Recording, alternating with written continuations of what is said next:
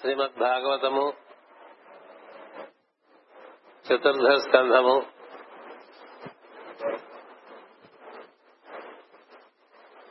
బాలుడైన ధ్రువుడు, దేవర్షి అయిన నారదుని యొక్క ఉపదేశమును అనుగ్రహముగా పొంది లేత మనసు వాడవుట చేత ఉపదేశింపబడినటువంటి వాక్యమందు పరిపూర్ణమైనటువంటి విశ్వాసము కలిగి నారద మహర్షి తెలిపినటువంటి పద్ధతిలో వాసుదేవ స్వరూపముగా భగవంతుని లోపల బయట బాగా ఆరాధన చేయటం, అతని ఆరాధన చాలా తీవ్రమైనటువంటి రూపాన్ని దాల్చడం, ఆ తీవ్రతకు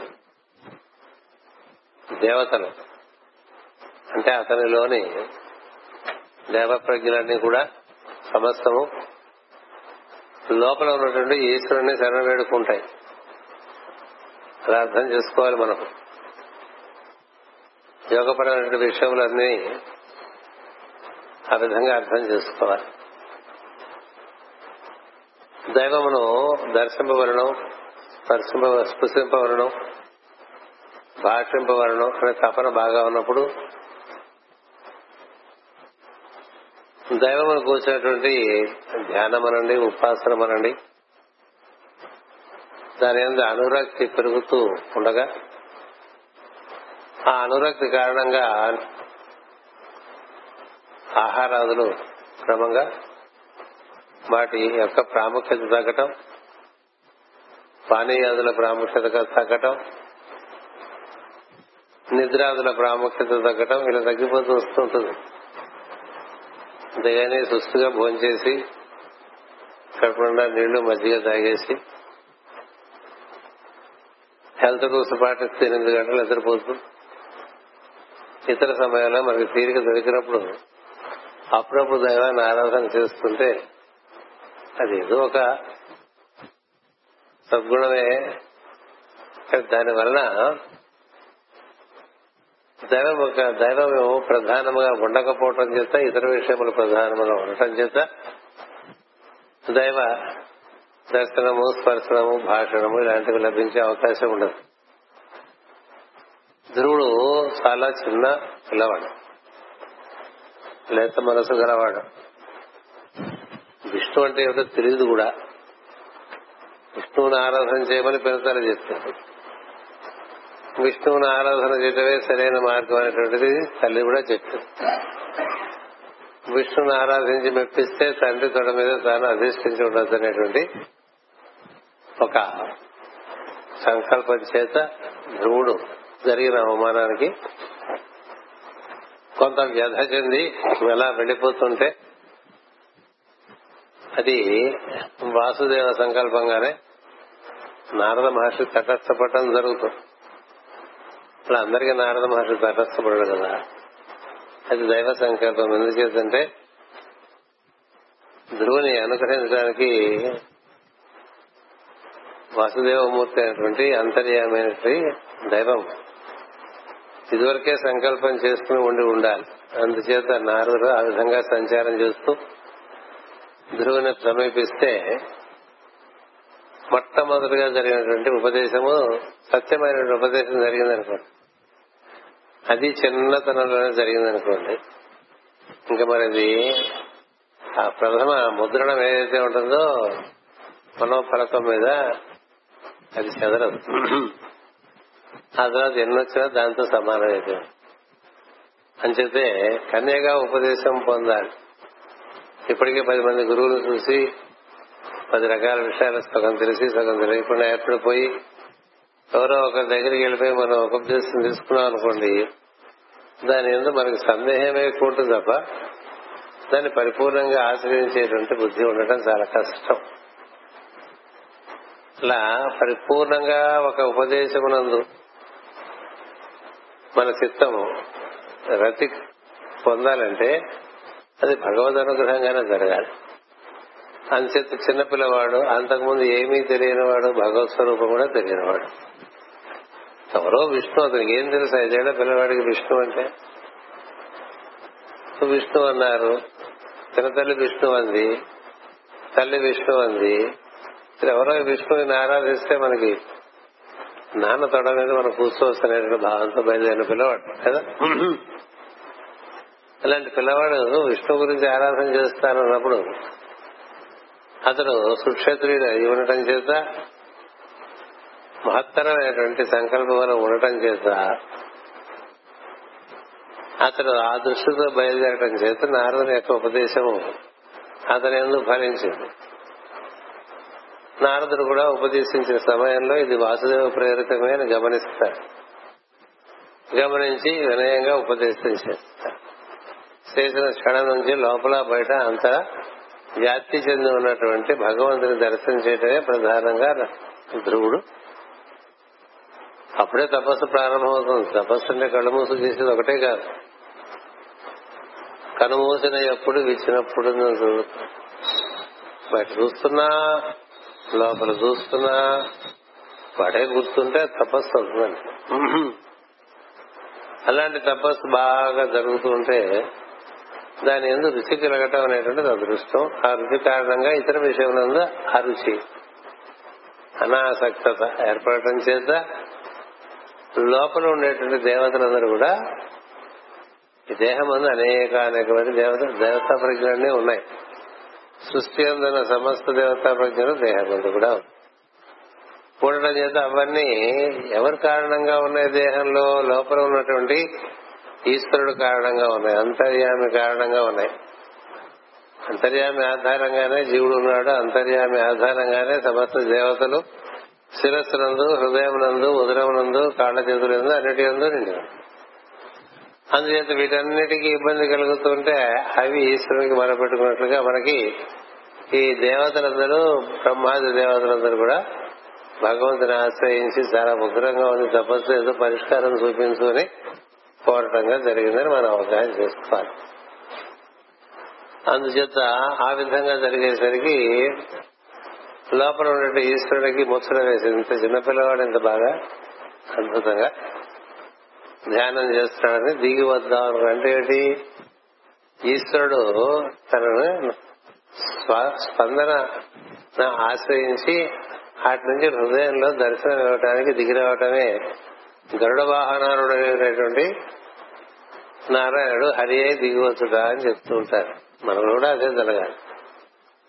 మనలో ఉన్నటువంటి శిరస్సు నుంచి వెన్నెమ్మ వరకు ఉన్నటువంటి ప్రజ్ఞా ప్రకాశం ఏదైతే ఉన్నదో అది ఈశ్వర స్వరూపమే. మనం ఎప్పుడు మనం ధ్యానం చేసుకున్నా కూడా, నేను చాలాసార్లు చెప్తూ ఉంటా, మనం ఒక ఘన ప్రజ్ఞాన రూపంగా భావన చేస్తూ ఉంటాం. శిరస్సు, వెన్నెముక, ఇదంతా పూర్ణమైన వెలుగు, చీకటి ముట్టుకోలేని వెలుగు, నీడ పడని వెలుగు. అది ఆదిత్యవర్ణం తమస పరస్తాత్ అంటే అర్థం ఏంటంటే అక్కడికి నీడ చేరలేదు ఒకటి, ఆ వెలుగుకి నీడ ఉండదు. ఈ వెలుగులన్నిటికీ నీడ ఉంటాయి. సృష్టిలో అన్ని వెలుగులకి నీడ ఉన్నాయి. భావకుండా అచ్చుల భానుండ దీప్త నెబ్బంగి రెగడింతు రెట్లా అడంతులు. ఇలా సూర్యుడంతసేపే వెలుగుంటుంది, అలా భూమి ఇలా తిరగంగానే వెలుగుంటుంది. వెలుగు నీడలుగా తిరిగి ఉండే వెలుగు కాకుండా ఎప్పుడు వెలిగేటువంటి వెలుగు, నీడలేని వెలుగు, తమస్సు ముట్టుకోలేని వెలుగు, చీకటి ముట్టుకోలేని వెలుగు, అలాంటి వెలుగు మన లోపల మన శిరస్సు నుండి వెన్నెముక ద్వారా వ్యాప్తి చెంది ఉన్నది. మనం కనులు మోసుకుంటే దానినే దైవంగా ధ్యానం చేయాలి. బయట చూస్తుంటే దానినే ధ్యానం చూస్తూ ఉండాలి. ఏ జీవి కన్నుల్లోకి చూసినా ఆ వెలుగే ఈ కన్నుల నుంచి ఇలా ప్రకాశిస్తోంది అనుకోవాలి. ఆ వెలుగే ఈ జీవుడు నవ్వులోంచి ప్రకాశిస్తోంది అనుకోవాలి. ఎవరు నవ్వుతున్నా ప్రకాశం బయటకు వస్తుంది. మహాత్ములు నవ్వటమే కాదు, మామూలు వాళ్ళు నవ్వినా కూడా లోపల నుంచి ప్రకాశం బయటకు వస్తుంది. అందుచేత లోపల ఉన్నట్టు ఈశ్వరుడు సంతోషించేసరికి ఆ వెలుగు అట్లా వ్యాప్తి చెందుతుంది. ఇట్లా ప్రహ్లాదుడు చేస్తున్నటువంటి ఈ తపస్సుకు ముచ్చటపడి గరుడ వాహనారుడై నారాయణుడు దిగి వచ్చాడు హరియే అంటే అర్థం ఏంటంటే శిరస్సునందు సహస్రారమునందు నిక్షిప్తమైన ప్రజ్ఞ అలాగే మూలాధార వ్యాపు లోపల వ్యాప్తి చెంది ఉన్నటువంటి ప్రజ్ఞ ఒకసారి వ్యక్తం అవటాన్ని నిర్ణయం చేస్తుంది. దానికి ఆధారం ఏంటంటే స్పందనం. వ్యానం అనేటువంటి ప్రాణము ద్వారా ఉదానమును అందుకుని సమానమును చేరి హృదయమునందు దర్శనమిస్తూ ఉంటాడు దైవం. దైవం దిగి రావటానికి వ్యానము నుండి ఉదానము, ఉదానము నుండి సమానమునకు వస్తాడు. జీవుడు దైవాన్ని చేరాలంటే ప్రాణాపానములను సమానమునందు నిక్షిప్తం చెయ్యాలి. అందుకని సమాన వాయువునందు జీవుని యొక్క ఈశ్వరుని యొక్క సమాగమము ఉంటుంది. అది కారణంగా సమాన వాయువు సెంట్రల్ థీమ్ అని చెప్తారు, కేంద్రమైనటువంటి స్పందనంగా చెప్తారు. ఇటు ప్రాణాపానములు, అటు వ్యాన ఉదానములు, నడుమ సమానం. అట్నుంచి దిగి రావాలంటే దైవము వ్యానమును ఉదానమును ఆశ్రయించి దిగి వస్తాడు. ఇటు జీవుడు దైవాన్ని చేరాలంటే ప్రాణాపానములను సమానం చేసుకోవాలి. ప్రాణాపాన సమాయుక్త అంటుంటారు కదా. అలా చేసుకుంటే ఉదాన వాయువులందు జీవుడు కూడా ప్రవేశించవచ్చు. ఉదాన వాయువులందు జీవుడు ప్రవేశిస్తే అతడే ఊర్ధముఖంగా శిరస్సును చేరగలడు. కానీ ఈ లోపలే దైవం నిర్ణయించుకుంటే అటు నుంచి దిగి వచ్చేయగలడు. దిగి వచ్చేస్తే హృదయంలో తన తానుగానే దర్శనమిచ్చాడు ధ్రువుడికి. అది ముఖ్యం. మాస్టర్ అంటూ ఉంటా కదా, నీ మాస్టర్ అంటే లోపల ఉన్నవాడే మాస్టర్, అందరి యందు ఉన్నాడు. ఆ మాస్టర్ ఆ విధంగా దర్శనమిచ్చినప్పుడు తన వలనే దర్శనమిస్తాడు. ఎందుకని ఆయనకు సులభం. అందుకనే ఇతడు తానుగాను, తాను ఇతరుగాను, జీవుడు దేవుడుగాను, దేవుడు దేవుడుగాను ఒకరైపోతారు. ఒకరైపోయిన తర్వాత ఆ సమయంలో ధ్యానం స్థిరంగా ఏర్పడిపోయినప్పుడు, భగవంతుడు అనుగ్రహింపదలచినప్పుడు మళ్లీ సారూప్యం చెందినటువంటి స్థితిలో ఉన్నటువంటి జీవుడిని స్పృశించడం చేత, అంటే స్పృశించడం అంటే వాయు ప్రజ్ఞ చేత ఆ విధంగా భగవంతుడు సంకల్పించగానే మళ్లీ జీవుడు సారూప్యం నుంచి సాయుధ్యంలోకి వస్తాడు. సాయుధ్యం నుండి సామీప్యంలోకి వస్తాడు. అప్పుడు తనలో తాను ఏ ఈశ్వరునందు ఇమిడిపోయి ఉన్నాడో ఆ ఈశ్వరు నుండి తానే మరల ఇవలకు వస్తాడు. వచ్చినప్పుడు అతనికి తనలోని ఈశ్వరుని యొక్క దర్శనం జరిగేటువంటి అవకాశం. తాను ఈశ్వరునితో అనుసంధానం చేసిన తర్వాత ఈశ్వర సంకల్పంగా ఈశ్వర స్పర్శతో మళ్లీ జీవుడు ఒక తరంగంగా బయటకు వచ్చేస్తాడు. బయటకు వచ్చేస్తే అప్పుడు దైవాన్ని దర్శించేటువంటి అవకాశం వస్తుంది. అలా దర్శించేటువంటి అవకాశం వచ్చినప్పుడు జీవుడికి అతనికి వెంటనే వాక్కు రాదు. ఎందుచేతంటే ఐక్యం చెంది ఉండటం చేత ఈ పంచభూతములు, పంచతన్మాత్రలు అవన్నీ క్రమంగా విసుకుంటాయి. అంచేత ఈ వాయువు శబ్దగుణం కాబట్టి అది వచ్చిన తర్వాత ఈయన కంఠంలో శబ్దం వస్తుంది. వచ్చి అప్పుడు ధ్రువుడిని ఆరాధన, ధ్రువుడు విష్ణుమూర్తిని ఆరాధన చేయడం ప్రారంభం చేశాడు. ఈ విషయమే కింద తరగతిలో చివరిలో చెప్పా. అంతకుముందు 5 ఏళ్ల బాలుడు ఏ విజ్ఞానము సంపాదించుకున్నటువంటి వాడు కాదు కదా, ఏ పుస్తకాలు చదివినటువంటి వాడు కాదు కదా. అయినప్పటికీ అతను చేసిన స్తోత్రం చూస్తే అది పుస్తకంగా మనకు చదువుకోవడానికి వీలుపడేట్టుగా వచ్చింది. అది ఎలా సాధ్యమైందంటే ఈశ్వర సాన్నిధ్యం అనేటువంటిది లభించడానికి పఠనాది కార్యక్రమాలు ముఖ్యంగా.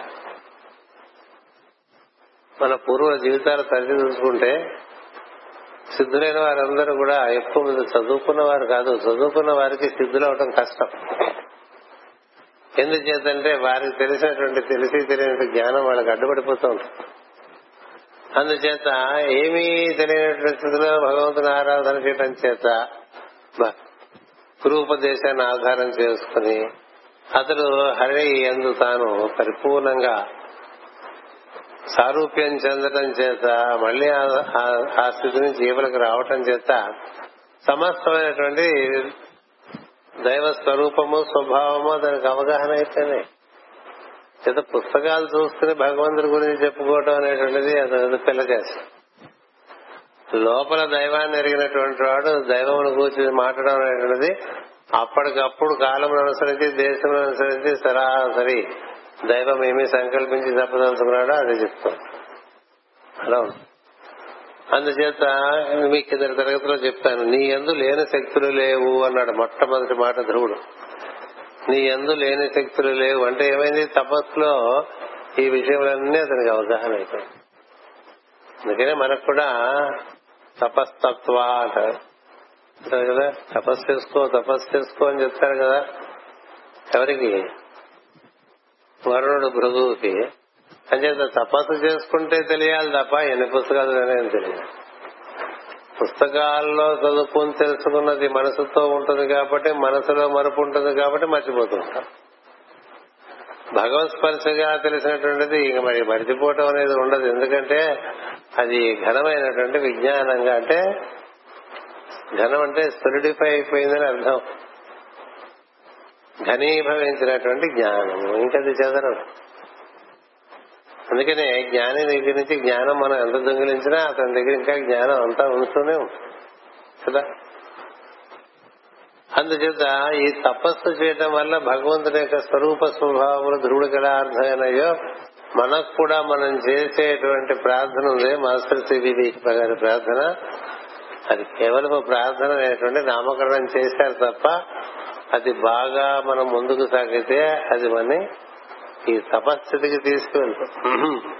ప్రార్థన ఏదో బాగా తపన చెంది చేసుకుంటూ ఉంటే గురువు అనుగ్రహంగా అంతరంగంలో అనేక విషయములు తెలుస్తూ ఉంటాయి. వాటన్నిటినీ లక్ష్య పెట్టక దైవ దర్శనం కోసం ప్రయత్నం చేయాలి, దైవానుగ్రహం కోసం ప్రయత్నం చేయాలి. కొంచెం తెలియగానే బయటకు వచ్చేసి ఏదేదో మన ప్రపంచాన్ని ఉద్ధరిద్దాం అనుకోవాలి.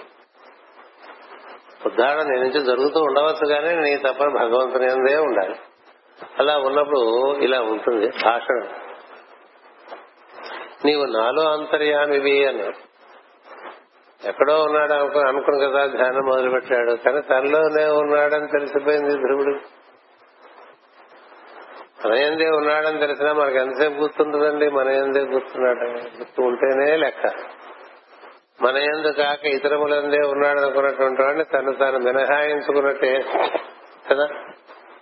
తను తాను మినహాయించుకుంటే ఉంది, తన లోపల నుంచే దర్శనం అవ్వాలి. ఎవరికి ఎప్పుడు ఎక్కడ దర్శనమైనా అది లోపల నుంచి అయిన దర్శనం, బయట నుంచి అయినట్లుగా తర్వాత మనం రాస్తా. ఈ లోపల కనపడి అతడే బయటకు వచ్చి నిలబడతాడు. అదే జరిగింది ధ్రువుడికి కూడా. అందుచేత లోపల దర్శనం నుంచి ఇలా తెలుసుకున్నాడు, నీవు నాలోని అంతర్యామివి, నా వాక్కులలో కూడా నీవే ఉన్నావు. చదువుకున్నావు ఇదంతా గత, ఒకసారి గుర్తు చేయడం నా కర్తవ్యంగా పెట్టుకుని, అదే మనకి కొంత సమయం ప్రతిసారి అవుతుంటుంది, కానీ మంచి విషయం కాబట్టి గుర్తు తెచ్చుకోవాలి.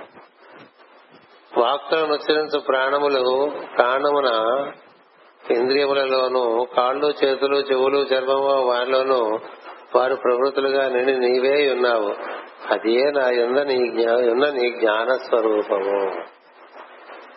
భగవంతుడు మన అందరి జ్ఞాన స్వరూపంగా ఎలా ఉన్నాడంటే, కన్ను కనిపించేట్టుగాను, చెవి వినిపించేట్టుగాను, ముక్కు వాసన చూసేట్టుగాను, నాలుక రుచి చూసేట్టుగాను, చెయ్యి పనులు చేయడానికి కదిలేట్టుగాను, కాళ్ళు అదే పనుల మీద అటు ఇటు కదలటానికి గాను, అన్నిటికన్నా ఆయా పనులు ఆ విధంగా నిర్వర్తించడానికి కాకుండా లోపల ప్రాణ ప్రవృత్తులు చక్కగా నిర్వర్తింపబడటం, రక్త ప్రసారం జరగటం, ఆ విధంగా హృదయం స్పందిస్తూ ఉండటం, చెడు రక్తం మంచి రక్తంగా మారడం, మంచి రక్తం దేహం అంతా ప్రవహించడం, ఇలాంటి ఎన్ని కార్యక్రమాలు జరుగుతున్నాయి. మనం తినే ఆహారాన్ని జీర్ణకోశంలో అన్ని చోట్ల చక్కగా కాసేపు ఉంచేసి జీర్ణాశయములందు, చిన్న ప్రేవులందు, పెద్ద ప్రేవులందు వాటికి పచనం చేసి అటు పైన మలమూత్ర విసర్జనములు చేసి ఇవన్నీ మనం చేస్తున్నామా?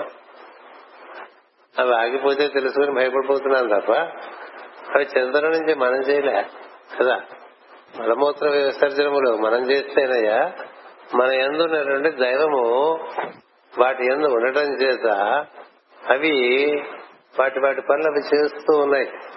మనకు తెలిసేది ఎప్పుడంటే ఆ మలమూత్రాదులకి కొంత ఏదో ఇబ్బంది కలిగినప్పుడు గాని, అరుగుదలకు ఇబ్బంది కలిగినప్పుడు గాని, లేక రుచికి ఇబ్బంది కలిగినప్పుడు గాని, వినికిడికి ఇబ్బంది కలిగినప్పుడు గాని, చూపులకు ఇబ్బంది కలిగినప్పుడు గాని, కొంచెం గుండె కొట్టుకోవటంలో తేడా వచ్చినప్పుడు గాని గుర్తిస్తాము కదా. అది సహజంగా నడిచిపోతున్న సేపు గుర్తించాము. ఇక్కడ ఈ వాక్యం ఎంత బాగుంది, నా దేహమందు సమస్తమైనటువంటి అంగములు ప్రజ్ఞలు అన్ని కూడా చక్కగా నిర్వర్తింపబడటానికి కారణము నీవే అంతర్యామిగా జ్ఞానస్వరూపుడుగా నా యందు ఉన్నావు అని ధ్రువుడు తెలుసుకున్నాడండి. మనం ఇన్ని పుస్తకాలతో నేను మన దగ్గర బయట పెట్టేశామని కూడా అవన్నీ చదువుకుంటే తెలిసిపోతుందా? తెలియదు. తపస్సు చేస్తూ తెలుసు. అందుచేత తోడు చెప్పాడు, అది ఏ నా యందున్న నీ జ్ఞాన స్వరూపము, దానితో నన్ను జీవింపచేసేదివి. ఇట్లు చేయటం కారణము నా యందేమీ లేదు కనుక నేను జీవించుండాలని నువ్వు సంకల్పించావు కాబట్టి నేనున్నాను. కానీ లేకపోతే నేను ఉండేది ఏముంది? అసలు మనం ఉండటం ఏముందండి? నిజానికి లేని వాడిని ఉన్నట్టుగా ఒకటి తయారు చేశాడండి. ఎందుకు? ఆయన కోసం చేశాడు. ఆయన కోసం ఆయన తయారు చేసుకుంటే ఆయనకి మన మీద ఉండేటువంటి అవ్యాజమైనటువంటి ప్రేమ చేత ఆయనకున్నంత స్వతంత్రం కూడా మనకి ఇచ్చేట చేత మనం వేరే ఉన్నాం అనుకుని ఆయన ధిక్కరించి ఆయన ఏ ఉద్దేశాన్ని గురించి మనం ఏర్పాటు చేసిన మర్చిపోయి మనం జీవిస్తూ ఉండటం చేత మన జీవితాలు ఇలా చక్రగతి పడుతుంటాయి. ఊర్ధముఖం వస్తుంటాయి. అందుచేత ఈ వాక్యం ఒకసారి చదువుతారు. ఇటు చేయుటకు కారణము నాయందేమీ లేదు కనుక తన నుంచి మనోడిని తయారు చేసుకున్నాడండి. తన నుంచి మననొకరిని తయారు చేసుకున్నాడు. తన నుంచి మనం తయారు చేసుకోక ముందు మనం ఎక్కడున్నామండి? లేదు. సో మనం తయారవడానికి కారణం మనమా? ఆయన. మనలో ఇవన్నీ ప్రజ్ఞలు ఏర్పరుచుకున్నది మనమా? కాదు, ఆయన. అందుకని నువ్వు ఎందుకు సృష్టి చేస్తున్నావో నన్ను కారణం నీకు తెలియదు, నాకేం తెలుసు కదా. చూడు, సినిమాలో చూపిస్తుంటారు ఇట్లా 3 సార్లు రుద్దుతే ఓ భూతం వస్తుంది. నరుడా ఏమి నీ కోరిక అని అడుగుతుంది. నువ్వు సృష్టించావు కాబట్టి నేను అడుగుతుంది ఏం చేయాలో అని. మన సృష్టించే మనం సృష్టించిన వాడిని అడుగుతున్నాం మనం ఏం చేయాలని. మనకి ఏ జ్ఞానం ఉందండి? ఏ జ్ఞానం కదా. అందుచేత నా యందు ఏమీ లేదు కనుక నీ దయయే,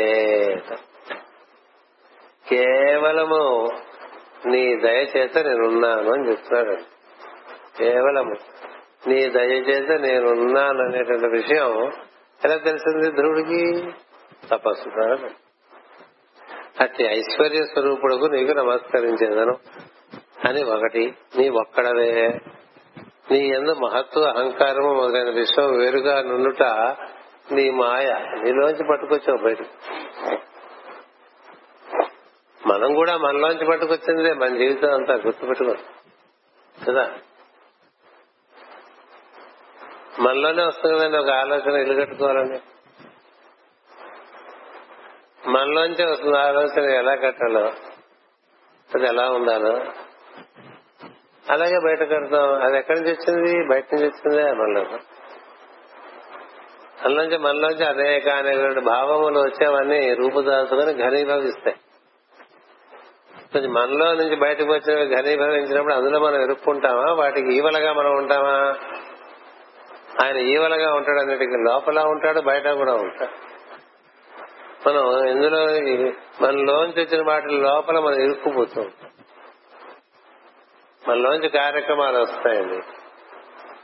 ఆ కార్యక్రమాల్లో మనం ఇరుక్కుపోయాం అనుకోండి, అప్పుడు మనకి స్వామిత్వం ఏముంది? లేదు. మనలోంచి వచ్చిన కార్యక్రమాల మీద మనం స్వామిత్వం వహించి స్వేచ్ఛతో నిర్వర్తిస్తూ ఉండాలి. ఒకటి, దాన్ని మించి ఉండాలి. మించి కార్యక్రమం ఉండకూడదు.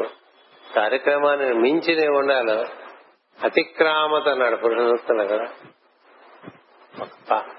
ఒక పావు సృష్టి చేసి 3 పావులు అతీతంగా ఉన్నాడు.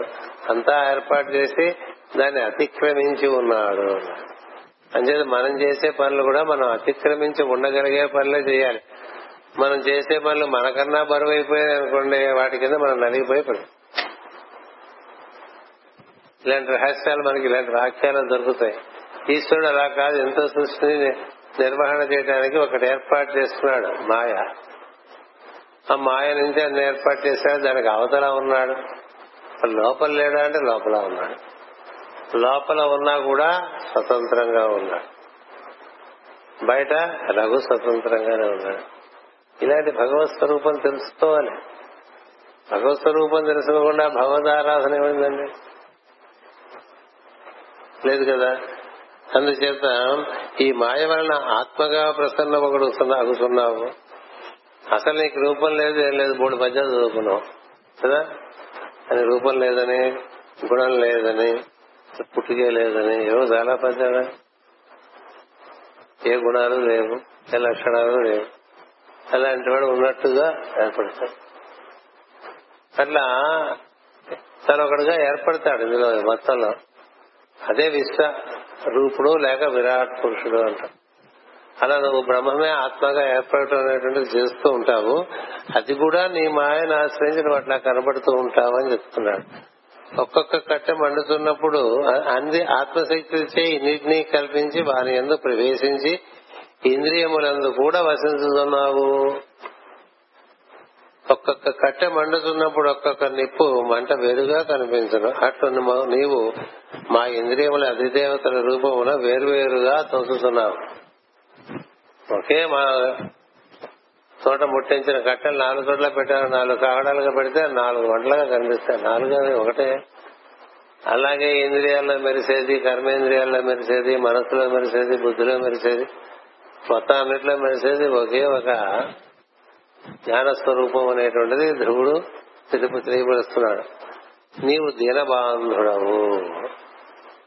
నీవు మమ్మల్ని ఈ విధంగా ఏర్పాటు చేసి అలా వదిలేయలేదు మమ్మల్ని అని చెప్తున్నాడు కదా.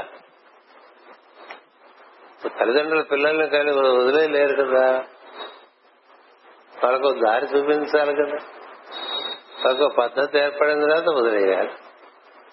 అది మన కథ. ఈయన అందరి యందు ఉండటం చేత అందరితోనూ బంధుత్వం కదా. దేనితో బంధుత్వం లేదు ఈశ్వరుడికి. అన్నిటి యందు ఆయన ఉండటం చేతే ఉన్నాయి. ఆయన ఉండటం చేత అవి ఉన్నాయి కాబట్టి అది శాశ్వత బంధుత్వమే.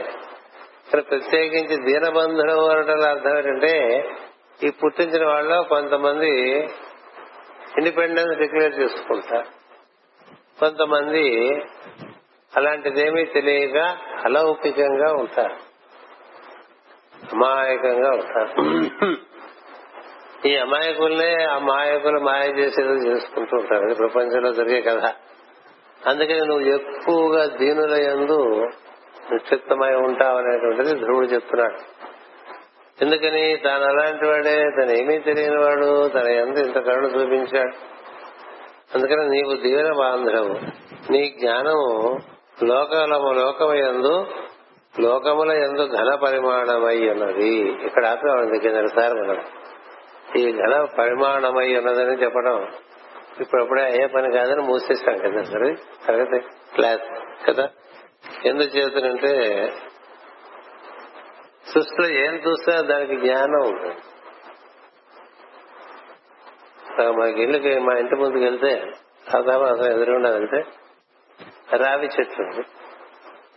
చెట్టు జ్ఞానం ఉంది. పక్కనే శమి వృక్షానికి దాని జ్ఞానం దానిగా ఉంది. శమిలాగా రావి ఉండదు, రావిలాగా శమి ఉండదు. ఆ పక్కన ఔదంబరం ఉంది. ఈ రెండుకన్నా భిన్నంగా ఉంది. ఏది ఎలా ఉండాలో అలా అన్నిటి యందు జ్ఞానంగా వెలుగుతూ ఉంటుంది. అలాగే జంతువుల యందు, అలాగే మనుషుల యందు, అలాగే ఇన్ని లోకముల యందు, దేవతల యందు నీ జ్ఞానము లోకముల యందు ఘన పరిమాణ రూపమై ఉన్నది. అంటే అది అలాగే నడుస్తూ ఉంటుంది. సూర్యుడు వలనే ప్రవర్తిస్తాడు, చంద్రుడు వలనే ప్రవర్తిస్తాడు, శుక్రుడు లాగానే ప్రవర్తిస్తాడు, ఏ చెట్టు ఆ చెట్టుగానే ప్రవర్తిస్తాడు. అది ఘనం అంటే అట్లా. It is established. అది లోహములు, ఖనిజములు కావచ్చు, వృక్షములు కావచ్చు, జంతువులు కావచ్చు, గ్రహములు కావచ్చు, గ్రహ గోళములు కావచ్చు, సూర్యమండలములు కావచ్చు, అందరూ కూడా ఒక్క మానవుడు తప్ప అందరూ ఘనమైనటువంటి జ్ఞానమునందు ఉన్నారని, అంటే స్థిరపడిన జ్ఞానమునందు ఉన్నారు.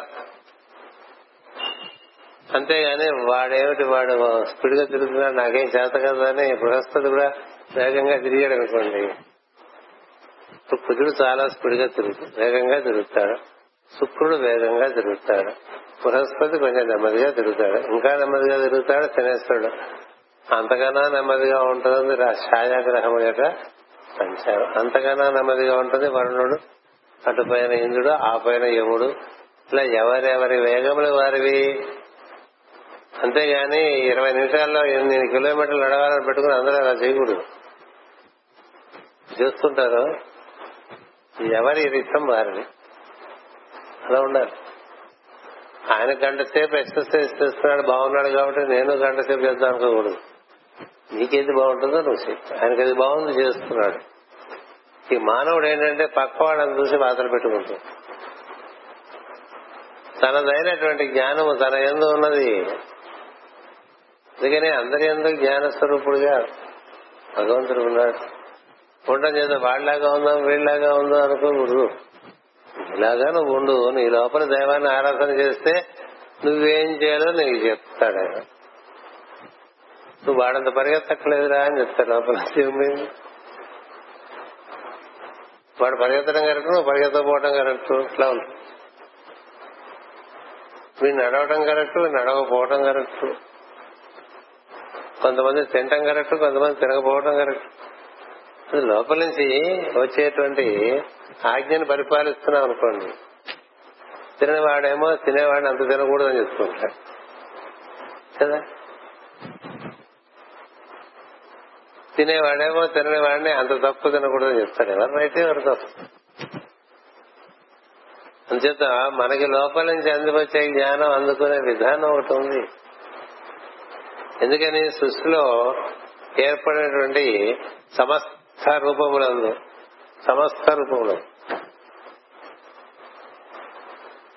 అట్లా స్టేబుల్ గా స్థిరమై ఘనమై జ్ఞానము ఉన్నదండి. అందుకని అన్ని గుండ్రాయలు శివలింగాలు అవ్వ, కొన్ని గుండ్రాయలు శివలింగాలు అయిపోతాయి. అలాంటి కథలున్నాయి. బోళ్ళు గుళ్ళు గుళ్ళు గుళ్ళు గుళ్ళు గుళ్ళుగా ఉండేట ఎవరో ఒకటి తీస్తాడు, ఒక గుండు తీస్తాడు, దేవాలయం గట్ల లోపల పెడతాడు. ఆ గుండు ఎందుకు తీస్తాడు?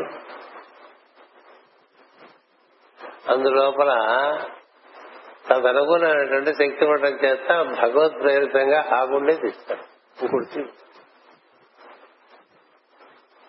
అది శివలింగమే కూర్చుంటుంది. ఆ బయట నీకు నాకు ఏంటి తేడా అంటే తేడా ఉంది మరి. ఎందుకని నిన్ను అనుగ్రహించలేదు, నన్ను అనుగ్రహించాడు. నిన్నెందుకు అనుగ్రహించాడు వాడిని అడుగు. మనం కూడా షాపుకి వెళ్ళి అన్ని ఒకే రకంగా ఉండే వస్తువులు ఉంటాయి. ఉదాహరణకు వాచ్ ఎప్పుడు అది చెప్తుంటాడు. ఇలాంటి వాచ్ ఇక్కడ 10-15 ఉంటాయి కదా. పెడితే అన్ని ఒకే వాచ్ టైప్ వాచ్లే. అందులో ఒకటిగా కొంటాం అన్ని కొనంగా. ఆ 15లో ఒకటి తీస్తావు కదా, ఇది ఎందుకు తీస్తావు, పక్కది ఎందుకు తీయలేదు చెప్పండి, ఇది ఎందుకు తీసావు, అది ఎందుకు తీయలేదు తెలియదు కదా. అలాగే నగలు కొనుక్కున్నా అంతే. ఆ గొలుసు ఎందుకు కొన్నా, దాని పక్క గొలుసు ఎందుకు కొనలేదు, ఈ లోపల నుంచి వస్తుంది ప్రేరణ కదా. ఇంచేత దేనికైనా లోపల నుంచి జ్ఞానం అనేటువంటిది ఒకటి వ్యక్తం అవుతూ ఉంటుంది. ఇట్లా లోకంలో సృష్టింపబడిన సమస్త విషయములందు వాటి ఎందుకు జ్ఞానము నిక్షిప్తమై ఉన్నది. అది చెప్తున్నాడు. లోకముల ఎందుకు ఘన పరిమాణమై నీ రూపం ఉన్నది, నీ జ్ఞానము. అది కదిలి వచ్చుటయే నీ అడుగుల గమనము, దానిని అనుసరించినదే బ్రహ్మ సృష్టి. అందు జీవులు నిధుల నుండి వలె అస్తిత్వములకు మేల్కొని పరిశ్రమలుగా నిన్ను గుర్తించి తెలుసుకొనుతున్నారు. లోపల నిద్రపోయేవాడు ఇప్పుడు మనం నిద్రపోయేవాళ్ళు ఎవరు లేస్తున్నారు లోపల. నీకే నిద్ర లేద్దాం అనిపించిందా, మెలకు వచ్చిన తర్వాత లేద్దాం అనిపించిందా?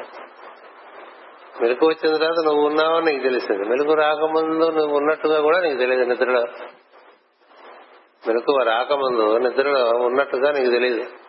మరి నేను లోపల నుంచి అట్లా మేలు కొలిపింది ఎవరు? లేవగానే వాడికి దండం పెట్టారు థ్యాంక్స్ అని. వాడు మేలు కొలపకపోతే లేవు. మరి దయ అంటే అదే. భగవంతుని దయవలన మేల్కాల్చున్నాం.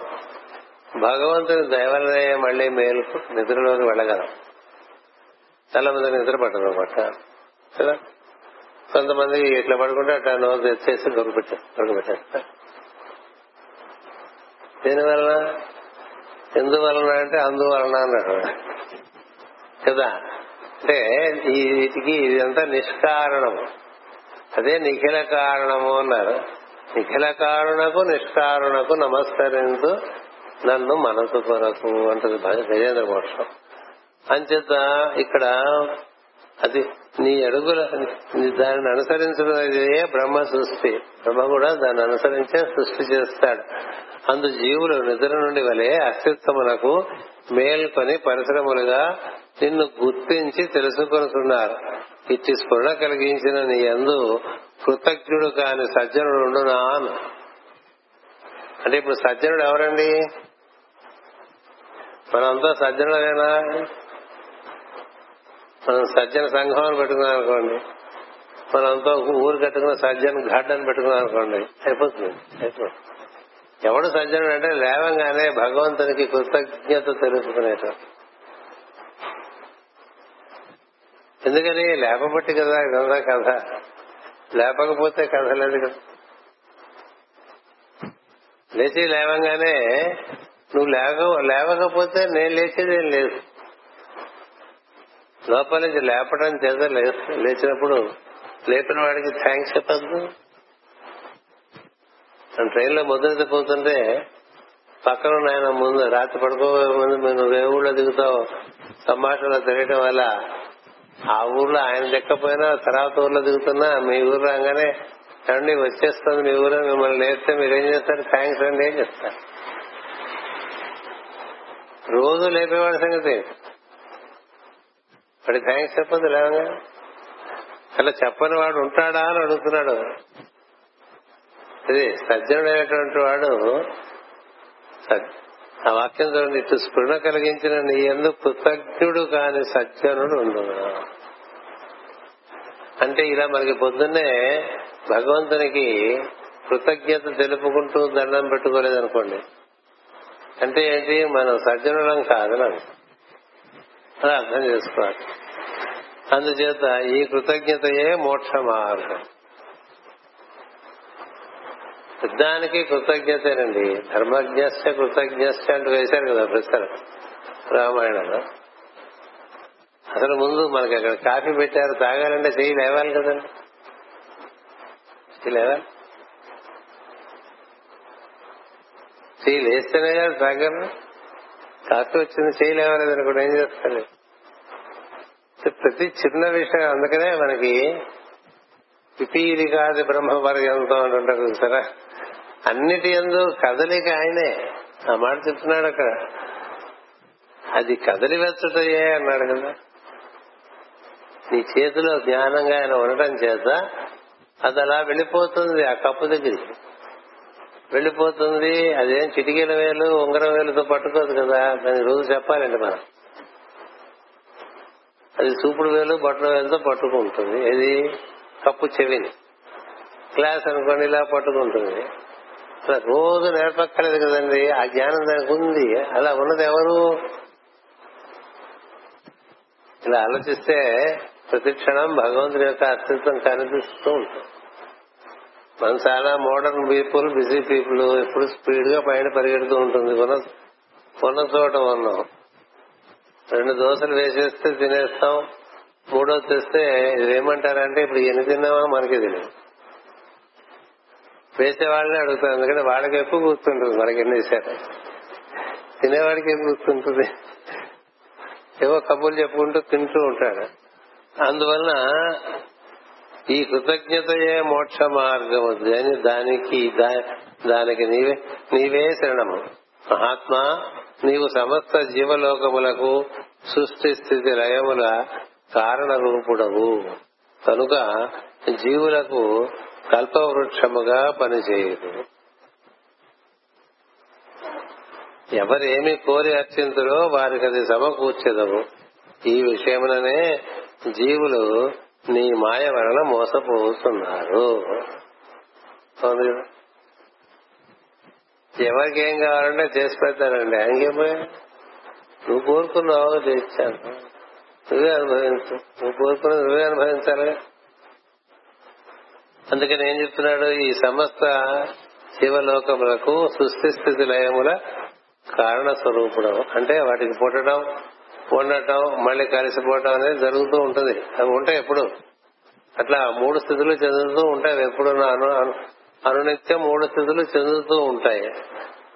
వాళ్ళకేమో కల్పవృక్షంగా పనిచేస్తూ ఉంటాడు. ఏమడిగితే అది, ఏమడిగితే అది ఇస్తే పుచ్చుకున్నవాడు వాడి విజ్ఞత వల్ల బాగుపడటమో చెడిపోవటం ఉంటుంది కదా,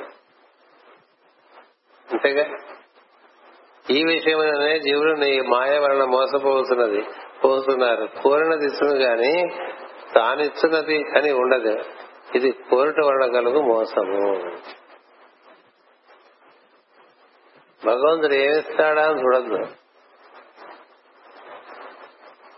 అందుకని ఇవ్వటానికి ఏం లేదని ఉంటాడు, నువ్వు కూడా ఉంటావు ఆయనతో పాటు. చాలా విచిత్రమైన విషయం, మనకి ఎప్పటి నుంచో శతాబ్దాల దగ్గర నుంచి అడుపుతుంటే వేసేసారు బాగా. అది కావాలి, ఇది కావాలి, ఇంకోటి కావాలి, మరొకటి కాదు, పుత్రాన్ పౌత్రాన్ ప్రపౌత్రాన్ దేహిమే మాధవ అంటే భోజనందా అంటే అంటూ ఉంటారు. పుసుపు నీకు ఇన్ని కావాలంటే నేను ఇస్తాను, అది ఒక పెద్ద సూపర్ మార్కెట్ నీకు కావాల్సిన ఇస్తాను, కానీ దాని వలన నీకేం జరుగుతుందో నువ్వు. ఎందుకని అక్కడి నుంచి ప్రత్యేకంగా ఆయన ఇచ్చేది ఉండదు, నువ్వు పూర్తి. అందుకనే తపస్సు చేసిన తర్వాత తన్మయత్వ స్థితిలో చాలా కాలం ఉండిపోయి అటుపైన స్పృహ వచ్చిన వాడికి అంతకు ముందు వాడు ఎందుకోసం తపస్సు చేశాడు వాడు గుర్తున్న పూట ఇలా ఈయనే చెప్తాను, నీకేం కావాలి అంటాడు. అప్పు గుర్తు ఏం కావాలంటే నాకేమొద్దు, ఈ నిన్ను నీ దర్శనానందం ఇలా ఉంచేసి నాకు ఎప్పుడు నాకేం అవసరం లేదని ఎవరు అడుగుతాడో అడగడు. అలా అడకపోతే ఏమవుతుంది, చక్రంలో ఇట్లా తిరుగుతూ ఉంటారు. ఏది సృష్టి స్థితిలో చక్రం ఉంటుంది, అది ఆరుగా ఉంటుందట. అంటే పుట్టటంట, లేనిది ఉన్నదిగా రావటంట, పుట్టటం అంటారు, అది పెరగటంట, అది వృద్ధి చెందటంట, అది మళ్లీ తిరోధానం చెందటంట, అది మళ్లీ చెట్టు చివరికి అవసరం దశ చేయటంట, ఆ తర్వాత లేకుండా పోవటంట. ఇట్లా ఆరు రకాలుగా తిరుగుతూ తిరుగుతూ ఉంటాడు జీవుడు. వాడు ఉంటాడు కానీ రకరకాల స్థితులను అనుభవిస్తూ అనంతంగా ఉంటూ ఉంటాడు. ఎప్పుడు ఏదో ఒక కోరిక ఉండటం చేయాలి. నేను కోరనవాడికి అసలు కోరనవాడే ఈశ్వరుడు అన్న. మరి ఎందుకు తయారు చేశాడు, సరదాగా తయారు చేశాడు అని కొంతమంది అంటారు. కొంతమంది ఏమంటారు, ఆయన లోపల ఉండేటువంటి ఊరికే ఆయన బాగా గోకిస్తావు అందుకని బయటకు పంపించేశాడు. రెండు సిద్ధాంతాలు. జీవుడు కూడా సనాతనే కాబట్టి ఎప్పుడు లోపలే ఉండలేక ఈశ్వరుడునే ఆయన అంటే అలా కూర్చుంటాడండి. ఎంతకాలం కూర్చోమని కూర్చుంటాడు, మనకి అరగంట కూర్చుంటే పిచ్చులు వెళ్ళి వచ్చేస్తుంటాయి కదా. అందుకని అంత అపరిమితమైన స్థిరత్వం లేక బయటకు వచ్చేస్తాం అంటే బయటకు వచ్చేస్తా ఉంటున్నారని సామూహికంగా బాగా దానికి ఉద్యమం బాగా పెరిగిపోయింది అనుకోండి, సరే అందరినీ బయటకు వదిలేసే కార్యక్రమం మొదలు పెడతారు. ఈ కథ మొదట్లో చెప్పుకున్నాం తృతీయ స్కంధంలో. అని చేత ఈ బయటకు వచ్చిన వాళ్ళకి ఏవో ఉంటూనే ఉంటాయి. నీకు ఏదోటి కోరిక ఉన్నంతసేపు మోసపోతున్న వాడి కింద లెక్క అని చెప్తున్నాడు ధ్రువుడు. ఇక్కడ నిద్రిస్తున్నవాడు తనకు తానున్నాడు, మేల్కొని చూసువానికి మాత్రం ఉండను. అట్లే జీవరాశులు బ్రహ్మయు సృష్టికి ముందు తమకు తాముండరు, నారాయణ యందు ఉందురు. వారు మేల్కాంతుడే సృష్టి, వెంటనే తమ అస్తిత్వమును పరిశ్రమలను అటుపైన నారాయణనే గుర్తించరు. ఇచ్చి సంస్మరణ కలిగించిన నీ యందు కృతజ్ఞుడు కాని సజ్జనుడు ఉండదు. అదైపోయింది. ఈ కోరినది ఇచ్చును గాని తానిచ్చినది అని ఉండదు అని రాశారు మాస్టర్ గారు. కోరినది ఇచ్చును గాని తానిస్తున్నది ఉండదు. మరి అందరూ కోరుకోవడం వల్లే వాళ్ళ కోరిక ప్రకారం వాళ్ళకి ఇచ్చేస్తారండి. కార్యక్రమాలన్నీ అలా మొదలైపోయినాయి. మాస్టర్ గారికి ఒకప్పుడు ఒక రోజు ఈ గ్రూప్ యాక్టివిటీస్ మనుషులకి బోధలు చేయటం, వీళ్ళకి వైద్యం చేయటం, వీళ్ళకి మంచి మాట చెప్పడం, ఇట్లా చాలా కాలం జరుగుతున్నాడు. అప్పుడప్పుడు కొంచెం అలసట వస్తుంది కదా. ఓ రోజు రాత్రి హైదరాబాద్ లో పడుకుంటే ఎటుదంతా మనకి అయ్యే పని, పెట్టే పని, ఎందుకు ఇవన్నీ పెట్టుకున్నాను, నాకు ఇవన్నీ ఎందుకు తగిలించావు నువ్వు అని ఆయన గురువు గారు ఒక ప్రశ్న వేసి నిద్రలోకి వెళ్ళాడు. వెళ్తే ఆయనకి దర్శనం జరిగి ఎందుకు నీకన్నీ ఇవన్నీ ఎందుకు పెట్టావని అడుగుతున్నావు, నువ్వు కోరుకున్నావు కాబట్టి నిన్ను ముందే అడిగావు, నువ్వు కోరుకున్నావు అందుకని పెట్టావు, మరి ఎందుకంటే ఎట్లా అని, మరి నేను నీతో ఎందుకు ఇలా పెట్టుకున్నాను అది నువ్వు అడగచ్చు కదా అని ఆయన అడిగాట. నేను కోరుకోవడం వల్ల నేను నీతో ఇవన్నీ పెట్టుకున్నాను కదా. అలాగే నా పైన ఇంకో ఉన్నాడు, ఆయన అలాగే కోరుకున్నాడు. అందరు ఇట్లా ఏదో ఒకటి మంచి పని చేద్దాం, లోకాన్ని సహకారం చేద్దాం, ఏవో ఒకటి వస్తూ ఉంటాయి. అది పుట్టించేవాడు ఎవడు, ఆయనలోంచి పుట్టుకొస్తూ ఉంటాయి. పుట్టుకొచ్చి ఒక్కొక్కటి చేద్దాం, ఒక్కొక్కటి ఏం చేస్తూ ఉంటాడు, తను ఏం చేయనట్టుగా ఉంటాడు. నేను చెప్పినట్టుగా ఉండదు, అదే అంటే ఆయన చెప్పినట్టుగా ఉండదు. కానీ నువ్వు చెప్పబోతే నాకు ఎట్లా వస్తుంది ఆలోచన. అది మైత్రేయ కృష్ణ సంవాదం మాస్టర్ రాశారు మంత్రధారంలో గాని పురుషమేధంలో గాని. కృష్ణుడేం చెప్పడం, మైత్రేయుల్లో ఈ కలికాలం వరకు జీవుల్ని మనం ఉద్ధారణ చేయాలనేటువంటి భావన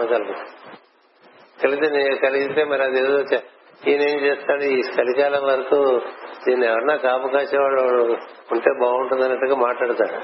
మాట్లాడితే ఈయనకి అంతకుముందే ఆ భావన కలిగి ఉంటుంది కాబట్టి నేను ఆ పని చేద్దాం అనుకుంటున్నానని చెప్తాడు. అంతే, ఇలా ఉంటుందని మరి ఊహించడం లేదో మైత్రేయ మహర్షి. అంత భయంకరంగా పొరపట్టి వాళ్ళందరూ ఇలా తయారైపోతున్నాడు. అని చేత మైత్రేయుడు అంటాడు, మైత్రేయుడిని అడుగుతాడు శ్రీకృష్ణుడు, నువ్వు కోరుకున్నదే కదా మరి నీకు ఇచ్చాను అంటే, నాకు ఆ కోరిక ఎందుకు కలిగిందంటావు అని అడుగుతాడు. సంకల్పం నీ దగ్గర నుంచి రాకపోతే నాకు కలిగేది ఏముంటుంది అన్నాడు. అందుకని ఇది నీ సంకల్పంగానే నేను నిర్వర్తిస్తాను తప్ప నా కోరికగా నేను నిర్వర్తిస్తాను. ఇది పరిష్కారం. 10-15 మంచి పనులకి కౌంటర్లు తెరుస్తామండి. కౌంటర్లు తెరిస్తే ఒక్కొక్కళ్ళు ఒక్కొక్క దాంట్లో దూరిపోతూ ఉంటారు వచ్చు కదా. నేను చేస్తానండి. ఆ కౌంటర్లు తిరగడంలో ఉద్దేశం ఏంటి, దానికి సంబంధించిన వాళ్ళు వచ్చి ఆ పనులు మీదేసుకుంటారు. ఆ పద్మాసని తన మగనిగా నియమించి ఉండదు కదా పద్యం. బ్రహ్మదేవుడికి అట్లా సంకల్పాలు రావడం బట్టి సృష్టి అంతా అయిపోయింది. అట్లాగే మనకు కూడా అది చేద్దాం ఇది చేద్దాం అనిపిస్తుంది, మంచి పని కదా చేద్దాం అనిపిస్తుంది, చేయకపోతే తోచని స్థితి. అది జరుగుతున్నప్పుడు ఇది మన సంకల్పం, మనం చేస్తున్నాం లేక పెట్టుకోకుండా, ఇదంతా వాడు చేసుకుంటున్నాడు నన్ను ఎందుకున్నాడు అనుకున్నారనుకోండి, అప్పుడు పరిష్కారం. వాడే చేసుకుంటున్నాడు మన ద్వారా, దానికి తగిన జ్ఞానం కూడా వాడే ఇస్తున్నాడు. వాడే ఓకే మనం ఉన్నాం అన్న భావన ఉండటం లేదంటే అది మన చుట్టూ తిరుగుతుంది. ఇప్పుడు కూడా చేస్తున్న కార్యక్రమాలు మన చుట్టూ గబిలాలు ఎప్పుడు తిరుగుతాయంటే మనలో ఇది మనం చేస్తున్నాం అన్న భావన వస్తుంది, తిరుగుతుంది. లేకపోతే అవి మన చుట్టూ తిరగకుండా అట్లా వ్యాప్తి చెందుతుంది, రహస్యం. అందుచేత కనుక ఎక్కువ మంది మోసపోయి ధర్మార్థ కామ మోక్షముల కొరకు నిన్ను అర్చించుతున్నారు. ఈ ధర్మార్థ కామములు అనేటువంటిది ఈ మధ్య చాలా చెప్తూ వస్తున్నా. పురుషార్థముల కోసం జీవించిన వాళ్ళంతా మోసపోతూనే ఉంటారు. యజ్ఞార్థం జీవించడం అనేటువంటిది ఉండాలి. మనం యజ్ఞార్థం అనే పదం అయితే నేర్చుకున్నాం కానీ నిజంగా మనం యజ్ఞార్థం చేస్తున్నామా లేదా అనేటువంటిది ఎవడి వాడు లోపల బాగా తరిచి చూసుకుంటే కానీ ఇంకొకళ్ళు చెప్పడానికి ఏం లేదు. అది యజ్ఞార్థం అయితే నీకు బంధన ఉండదు. అందులో నువ్వేదో ఆశించి చేస్తుంటే అది నేను బంధించు. నేను ధర్మంగానే చేస్తున్నాను కాబట్టి నాకు అర్ధకామములు ఎందున మోక్షమే ఉంటుంది అనుకోవడానికి వీలేదు. యజ్ఞార్థం చేస్తున్న స్వార్థం నుంచి పురుషార్థము, పురుషార్థం నుండి యజ్ఞార్థానికి మనిషి తను తను ఉత్తీర్ణుని చేసుకుంటూ ఉండాలి. అలా కాకపోతే ఏమవుతుందంటే అవి సృష్టి చేస్తాయి. మనం చెప్పే భాగవతం కూడా మన సృష్టి. చాలా బాగుందండి, ఇది మీరు ఒకసారి రాసిస్తే అది చేసుకుంటా ఉన్నాను అనుకోండి. ఏమన్నా ఇది చెప్పిందే కాక మన చేత వాడు రాయిస్తాడు. మనకు వ్యామోహం ఉందనుకోండి, అంతా రాయాలని మన చేత వాడు రాయిస్తాడు. రాయించిన తర్వాత వేయిస్తాను వాడు, ఇప్పుడు ఎలాగండి వేయించడం అంటాడు వాడే. నీకు వ్యామోహం, నువ్వు చెప్పింది కదా, అందుకని నువ్వే వాడిని వెళ్ళి పోవేసి ఇలా దిగిపోతుంటాడు. ఎక్కడికక్కడ చేయటమే తప్ప దాన్ని మళ్ళీ సెకండరీ స్టెప్ లోకి వెళ్ళటం అనేటువంటిది యజ్ఞార్థం చేసుకుంటూ పోవటమే, చేసుకుంటూ పోతుంది. వెనక్కి చూడకుండా చేసుకుంటూ వెళ్ళిపో అంటారు. చాలా కథల్లో ఉంటాయి, వెనక్కి తిరిగి చూసావో తెలియపోతా ఉంటాడు కదా. పూర్వం ఎట్లా చేయాలి సినిమాలు ఉండేవి. వెనక్కి తిరగ వెనక ఎలాంటి తప్పుళ్ళు వస్తున్నా, సింహం అరుస్తున్నట్టుగా ఉన్నా, పూజరుస్తున్నట్టుగా ఉన్నా, ఎవరో వెంటబడుతున్నారు అనిపిస్తున్నా వెనక్కి మాత్రం తిరగంటాడు. తిరిగితే ఏమవుతుంటే స్థిరైపోతా ఉంటాడు. కానీ అవి వెనకాలి చాలా వచ్చేస్తుంటే వీడు తిరక తప్పదు, వీడు స్థిరైపోవడం లేదు. ఆ తర్వాత ఎవడో రావాలి రక్షిస్తారు. ఎందుకు ఇలా ఉంటుంది? అలా వెనక్కి తిరిగి చూడకుండా ముందుకు చేసుకుంటూ వెళ్లిపోవటమే. దీనివల్ల నాకేమిటి అన్న ప్రశ్న పుట్టిందో సచ్చాడండి వాడు, తెలియపోతాడు వెంటనే. సినిమాలో చూపించడానికి వాడు బంధింపబడిపోతాడు. తినవటం అంటే అంతకన్నా ఏం లేదు, నడాల విడవ. అందుకని నాకేమిటేం కాదు, చేస్తూ ఉంటే ఉన్నంతకాలం. ఎందుకొరకు ఏమో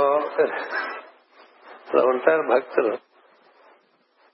ఆయన రాయమన్నాడు, నేను రాస్తున్నాను, ఆయనకి అంకితం చేస్తాను రాసేసాడు. పోతన మాస్టర్ కదా రాసేసిన తర్వాత దీన్ని ఏం చేస్తారని అడిగింది వాళ్ళు. ఆవిడ అక్కడే ఉంచేస్తాను రాసేసట అన్నాడు. ఆయన రాయమన్నాడు, అంతవరకే నా పని అన్నాడు.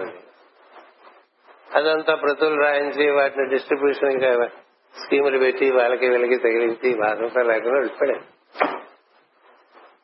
రాయించుకున్నవాడు రక్షించుకోలేడా అన్నాడండి. అదేండి జీరత్వం.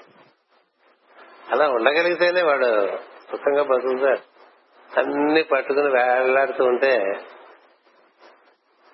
వాళ్ళని బ్యాట్స్మెన్ అంటూ ఉంటారు. బ్యాట్ అంటే మీరు చూస్తారు జబ్బులో మనం ఏర్పాటు చేసిన వాళ్ళని మనమే పట్టుకుని అలా వేళ్లాడుతూ ఉంటే ఎవరు వేళ్లాడమన్నారు గబ్బిలాన్ని? ఎవరు వేళ్లాడమన్నారు అదే వేళ్లాడుతుంది.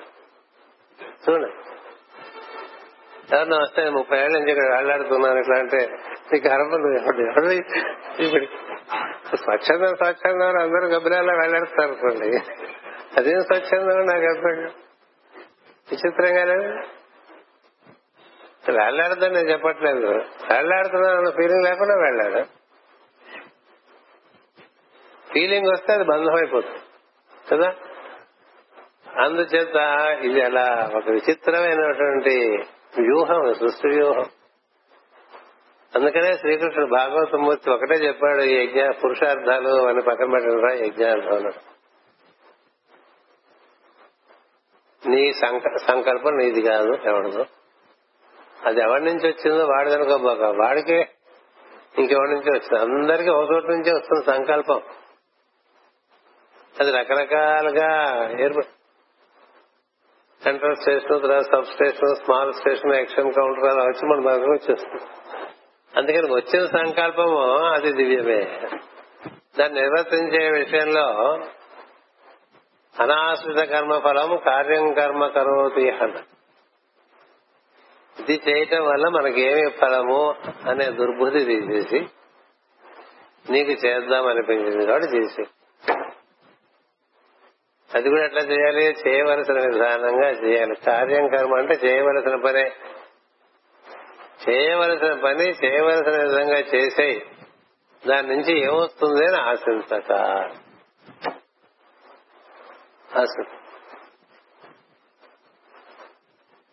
ఏమొస్తుందో అంటే వచ్చేదాంతో సంబంధం లేకుండా చేస్తూ ఉండడం యజ్ఞార్థం. అలా ఉన్నవాళ్ళు మోసపోరండి, అలా లేకపోతే మోసపోతారు. అందుచేత కనుక ఎక్కువ మంది మోసపోయి ధర్మార్థ కామ మోక్షముల కొరకు నిన్ను అర్చించుతున్నారు అన్నాడు. భాగవతంలో ఉండే మూలంలో ఉండే వాక్యమే ఇది.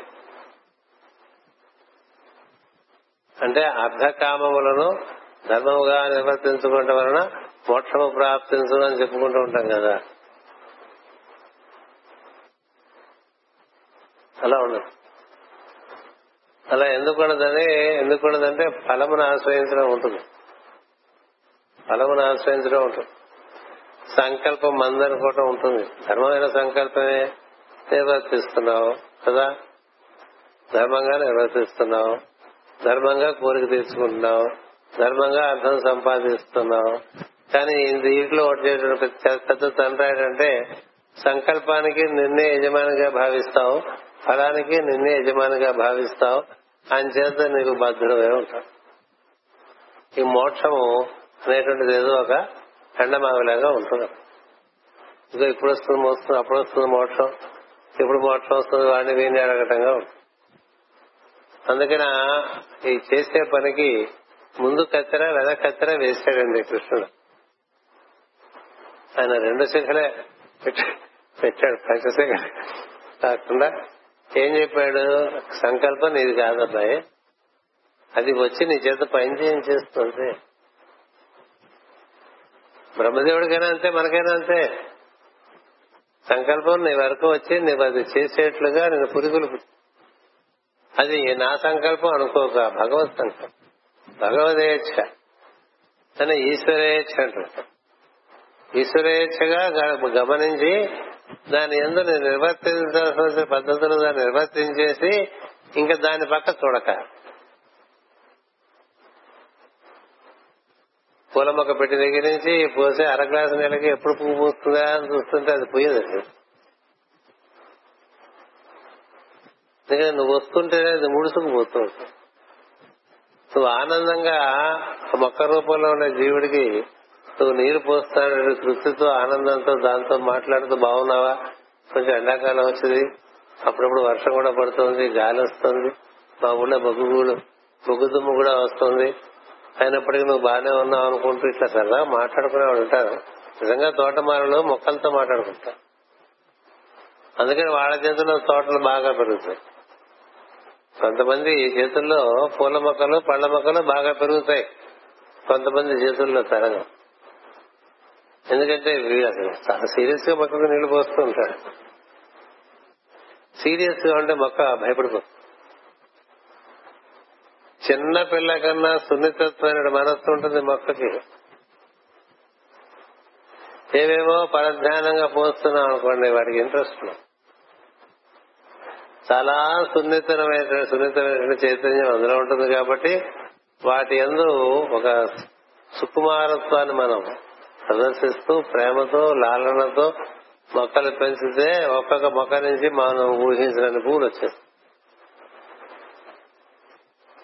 అలా కాకుండా రోజు మనం చాలా కోపంగా ఉగ్రంగా ఎందుకు వచ్చిందిరా భగవంతుడు అంటే పోస్తున్నాం అనుకోండి, అది ఏదో ఇస్తుంటుంది ఒకటి అలా, అది కూడా ఆ పక్క మాడిపోయి ఈ పక్క మాడిపోయి ఇంకా బాగా ఎరువులు వేస్తుంటాం తెచ్చి. మనమే కెమికల్స్ అనకూడదంటే వాటికి ఎందుకు చెప్పండి కెమికల్స్. ఏదో పిచ్చి పిచ్చి పనులు చేస్తూ ఉంటాం, ప్రేమ ఉండదు. ప్రేమ ఉన్న చోట మొక్క పెరుగు.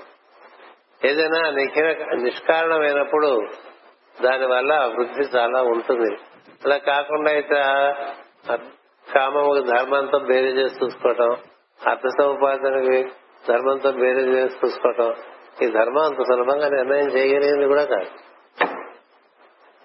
ధర్మాల్లో కూడా మళ్లీ సున్నితమైన ధర్మాలు ఉన్నాయి, అతి సున్నితమైన ఉన్నాయి, మహాధర్మాలు ఉన్నాయి. ఏది ధర్మమో ఏదో ధర్మమో పెద్ద పెద్ద వాళ్ళకే తెలియదు కదా. ధర్మరాజు దూరం ఆటం ధర్మమేనా కాదా? చర్చ పెడితే ఇక్కడ వారం రోజులు పండితులు వచ్చి ఉద్దానంగా మాట్లాడేస్తారు.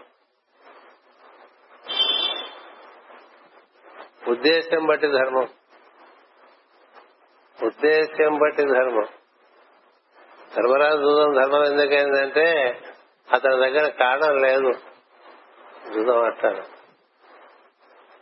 ఆడిన విషయంలో కూడా ఫలం ఊర్చి కోరి అడలేదు.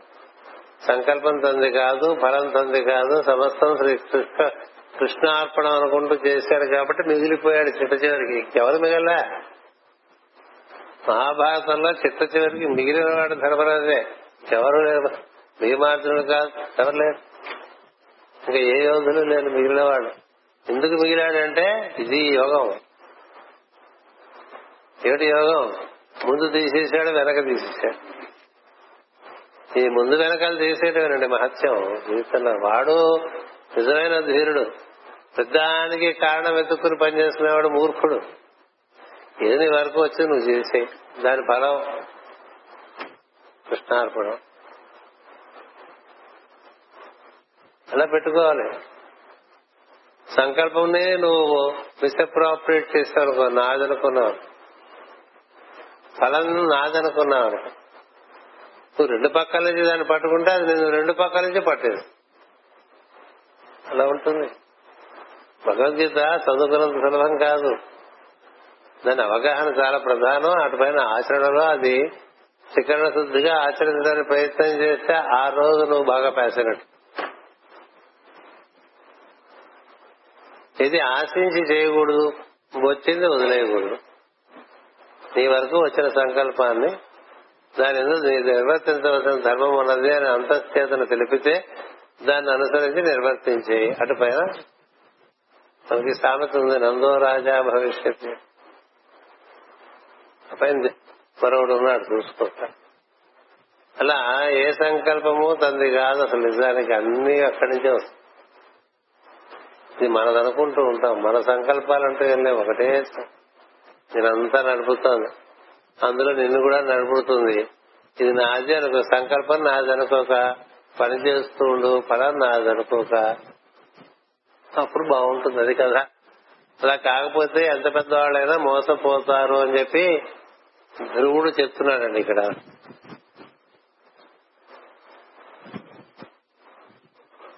ఇందు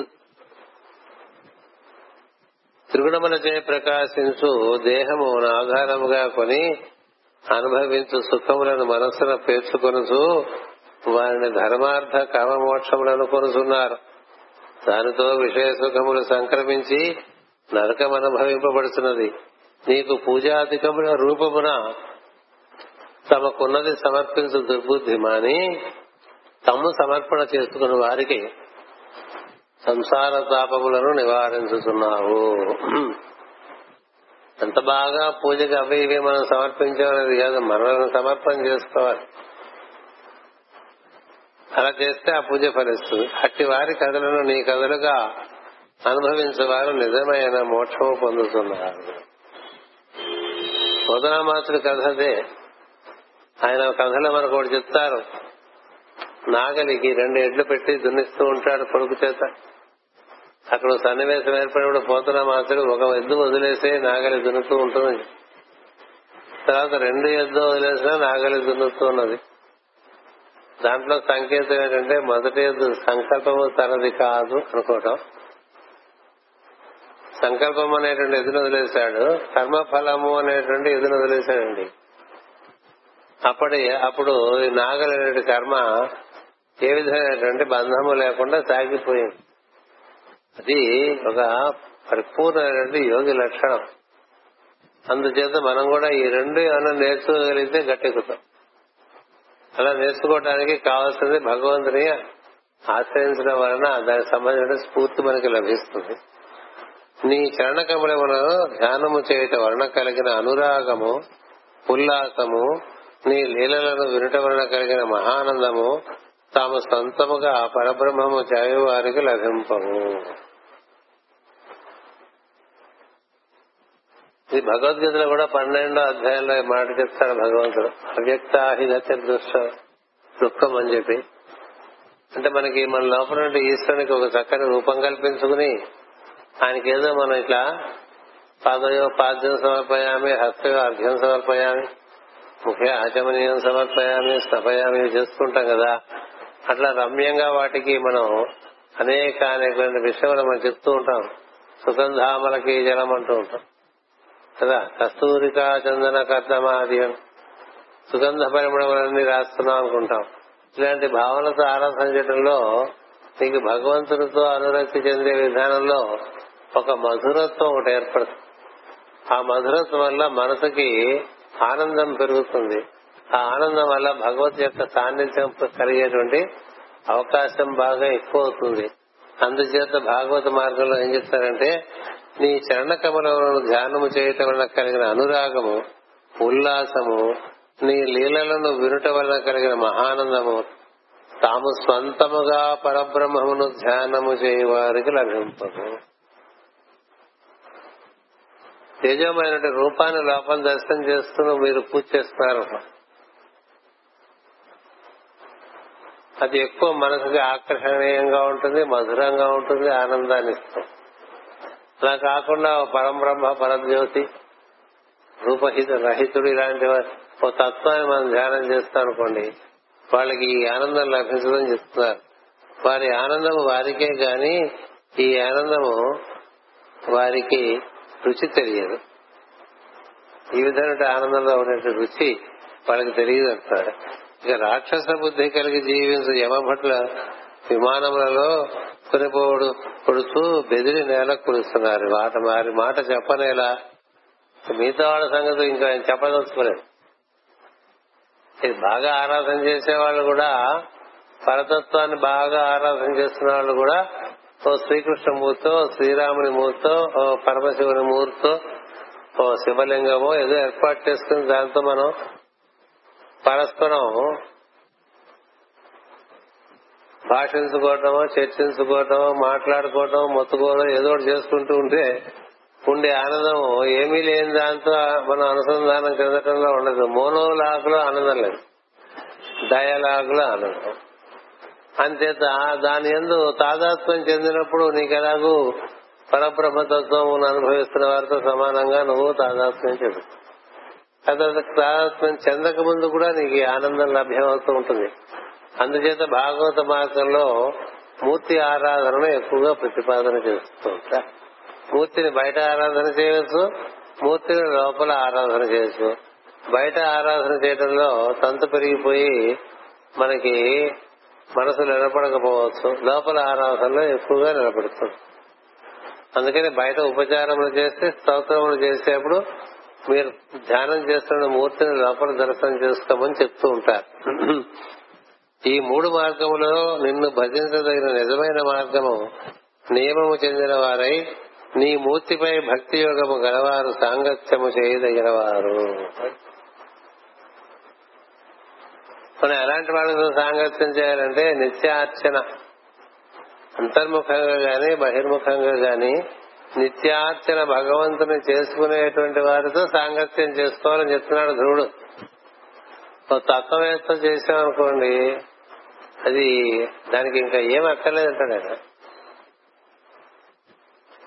మనకి చాలా మంది మహాత్ములు వచ్చి అలా పూర్ణ తత్వాన్ని ఇచ్చినటువంటి వాళ్ళు ఉన్నారు. వాళ్ళు ప్రతి తీసేస్తారు, ఇది అక్కర్లేదు, అక్క ఏం అక్కర్లేదు, అసలు నువ్వే అది అని చెప్పాడు అనుకోండి. సత్యమే, నేనే అదని తెలియటానికి కొన్ని ఒక శిక్షణ విధానాలను అందుకు నిర్వర్తించుకుంటే అందులో ఉండేటువంటి ఆనందము భాగవతము బాగా మన యందు స్థిరపడిన తర్వాత ఉపనిషత్తుల యొక్క సారం బాగా తెలుస్తుంది తప్ప, సరాసరి ఉపనిషత్తులు చదువుకున్నటువంటి వాళ్ళకి ఏం జరుగుతుందంటే ఒక అక్కర్లేని మిడిమిడి జ్ఞానం ఒకటి ఏర్పడిపోయి అంతా అదే కదండి అంటుంటాడు. చేసే పనుల్లో ఏమాత్రం ప్రకాశం ఉండదు. అందుకని ఇక్కడ ధ్రువుడు ఏం చెప్తున్నాడంటే, ఒకళ్ళు ఏం చెప్పారు, మూర్తి ఆరాధన చేస్తూ మాధుర్యాన్ని అనుభవిస్తూ భగవంతుడితో భాషణం చేసుకుంటూ తాదాత్మ్యం చెందుతుండేటువంటి వాడు ఒక వర్గం, ఇంకో వర్గం బ్రహ్మమును ఉపాసన చేసేటువంటి వాళ్ళు ఒక వర్గం. సరాసరి అంటే ఆత్మరూపంగా ఏర్పడిన బ్రహ్మం కూడా కాదు, తదైతే బ్రహ్మ నిర్గుణ పరబ్రహ్మం. ఇంకో మూడో రకం, ఈ రెండు కాని వాళ్ళు మూడో రకంలో వేస్తారు. ఈ ముగ్గురులో మనం ఎవరిని ఆశ్రయించాలి అంటే, నిత్యములోన ఆరాధన చేసుకునేటువంటి వారిని. అంటే రోజు పొద్దున్న లేచి దగ్గర సాయంత్రం వరకు లోపల బయట ఆయనే నిండి ఉన్నప్పటికీ కూడా ఆయన్ని ఒక ప్రత్యేకంగా ఒక దేవైన రూపముగా తన యందు స్థిరపరుచుకున్నవాడు, వాడితో సాంగత్యం వల్ల మనకి ఎక్కువ క్షేమం కలుగుతుందని చెప్తోంది భాగవతం. ఈ మూడు మార్గములలో నిన్ను భజింపదగిన నిజమైన మార్గమున నియమము చెందినవారై నీ మూర్తిపై భక్తి యోగము గలవారు సాంగత్యము చేయదగినవారు.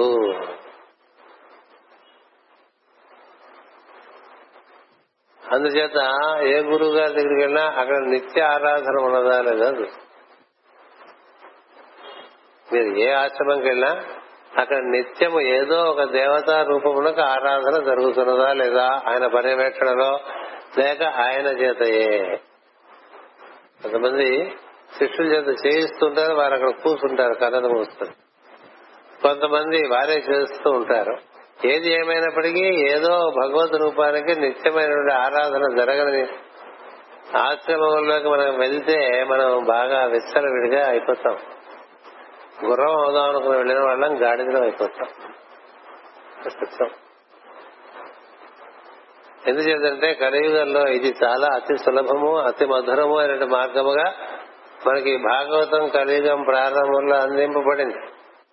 అందుచేత ధ్రువుని పలుకులు మనకి ఇవి చాలా ప్రమాణమైన వాక్యములుగా మనం భావించి మన ఇంట్లో నిత్య దేవతార్చన ఉండాలి. నిత్య దేవతార్చన ఇంట్లో ఉన్న జరగాలి, లేకపోతే ఓ సంఘం పెట్టుకుంటే సంఘంలో ఉన్న జరగాలి. గుడిలో నిత్య ఆరాధన జరగట్లేదు అనుకోండి, ఆ గుడికి ఏమాత్రం ప్రాముఖ్యము రాస్తుందా? ఆ గుడిలో పూజా పునస్కారములు దీపం పెట్టడం లేకపోతే ఆ గుడి పాడుపడిపోతుంది. అట్లాగే ఇది కూడా గుడే. మానవ శరీరం అనే గుడిలో నిత్యము ఒక దేవతామూర్తిని ఆరాధన చేయటం, అర్చన చేయటం అంటే జరగకపోతే నీలో ఉండేటువంటి దివ్య ప్రజ్ఞలేవి నీకు బాగా సహకరించి అప్రమత్తమై నీకు ఊతనిచ్చేట్లుగా ఉండవు. అందుచేత ఈ విధమైన ఆరాధన ప్రధానంగా మనచారు. అది కారణంగానే మన వారు బుద్ధుని మార్గమును గౌరవించారే గాని పక్కన పెట్టిస్తారు, గౌరవించారే గాని పక్కన. ఇట్స్ ఓకే, నువ్వు కూడా ఉండొచ్చు కానీ దాన్ని అనుసరించామన్నా. ఎందుకు అనుసరించామన్నారంటే ఈ మార్గంలో ఉండేటువంటి వైభవము, భగవద్ వైభవము, విభూతి చాలా ఎక్కువగా.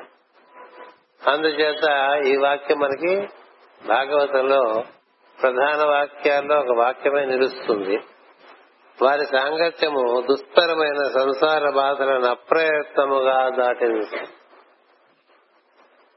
సంసార బాధలు లేనివాడు ఎవడున్నాడండి? అయ్యి ఏదో బాధే కదా, శరీరం దగ్గర నుంచి ఏదో రకంగా బాధ పెడుతూనే ఉంటుంది. ఈ ఏదో బాధ నుంచి బయటపడాలంటే ఏదో బాధ ఇది కావచ్చు, అది ఇది కావచ్చు, ఇది ఎప్పుడు ఏదో ఒకటి పట్టుకుని ఉంటాం, అది మన బాధ, అది మనకు బాధ పెడుతూనే ఉంటుంది.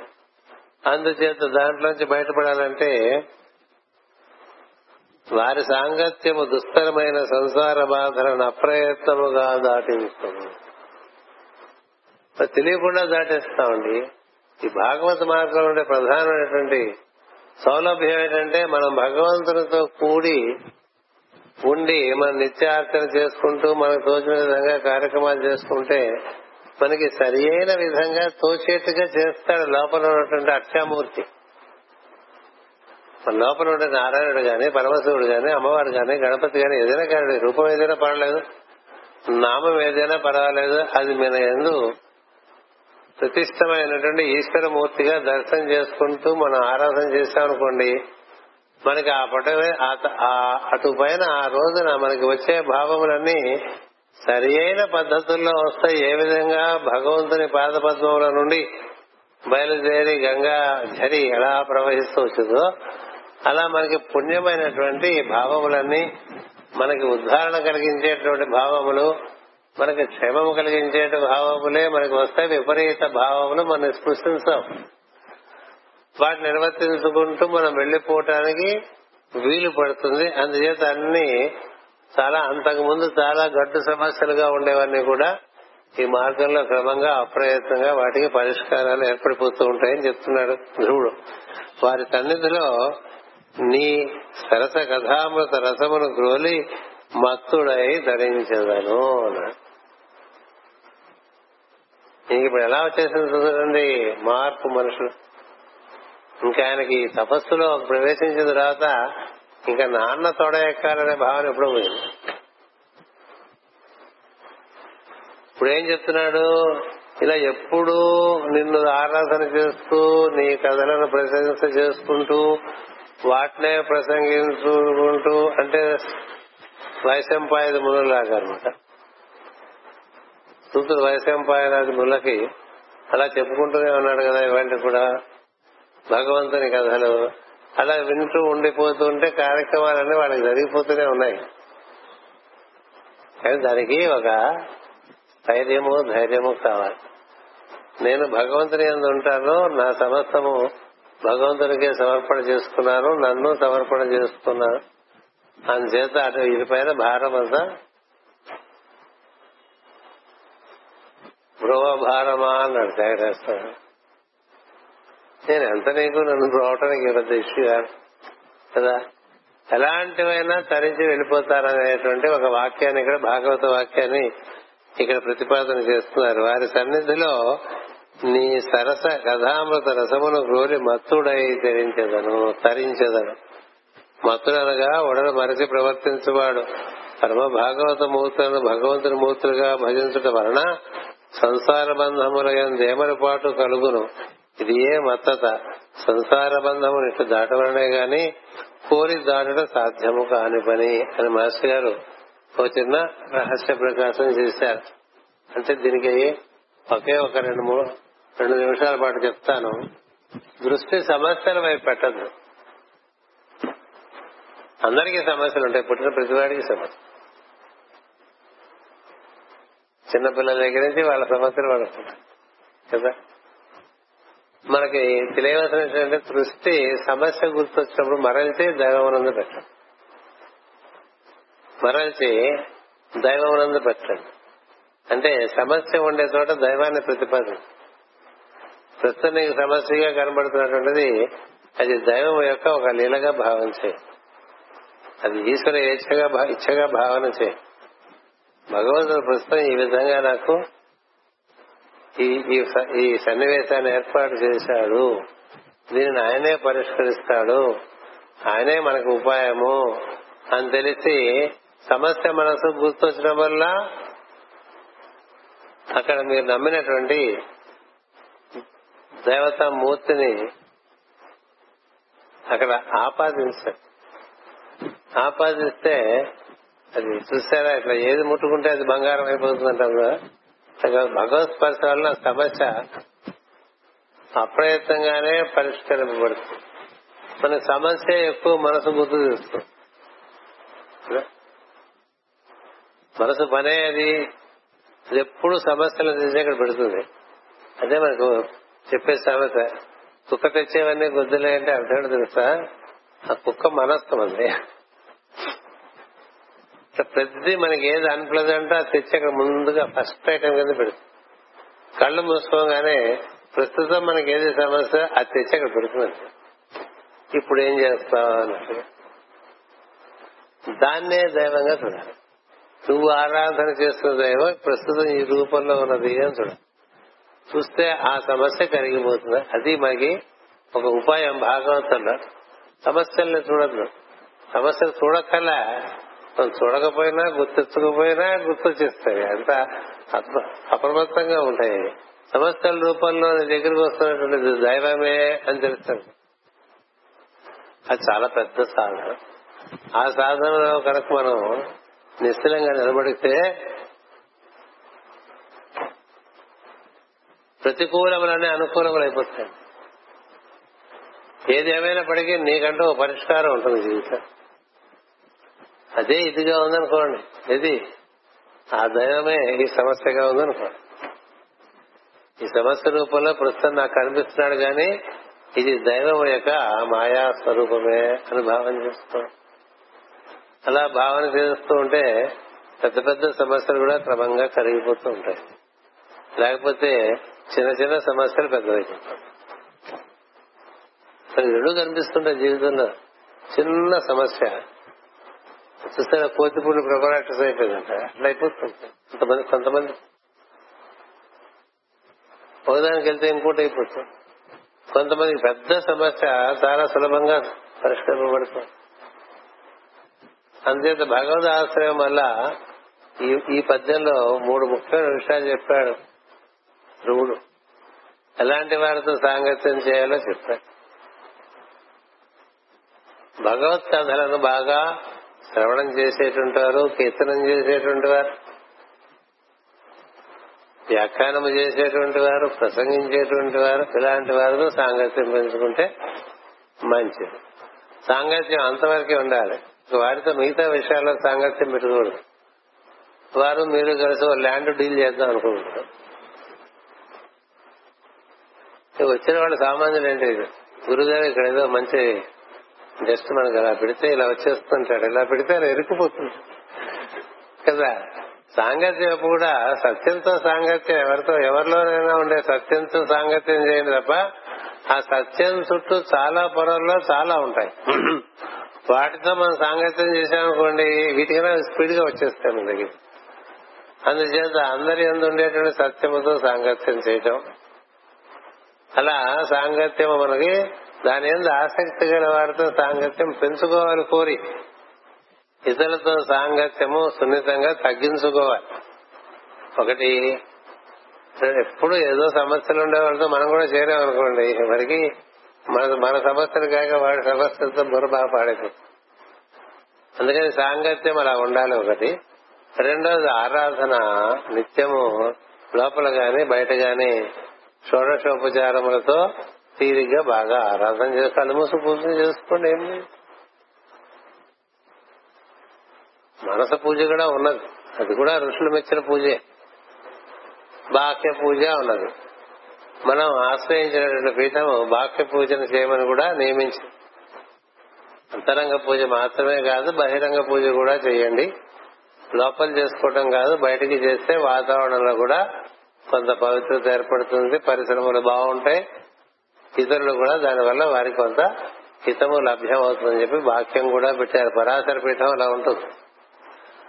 అందుచేత అర్చన, అది రెండవది. సాంగత్యము, అర్చన. మూడవది ఏం చెప్పాడంటే యజ్ఞార్థము. నీవు చేయవలసిన పని ఎప్పుడూ ఉంటుంది, అది చేస్తూ ఉంటాయి. దీనివల్ల నాకేమిటి అన్న ప్రశ్న, అది కాల్చే. ఈ మూడు ఈరోజు మనకి ప్రధాన సూత్రాలుగా ఈ భాగవత ప్రవచనం నడిచింది. స్వస్తి ప్రజాభ్యః పరిపాలయంతాం న్యాయేన మార్గేణ మహిమహేషాః స్వబ్రాహ్మణేభ్యః శుభమస్తు నిత్యం. లోకాః సమస్తాః సుఖినో భవంతు. లోకాః సమస్తాః సుఖినో భవంతు. లోకాః సమస్తాః సుఖినో భవంతు. ఓం శాంతి శాంతి శాంతి.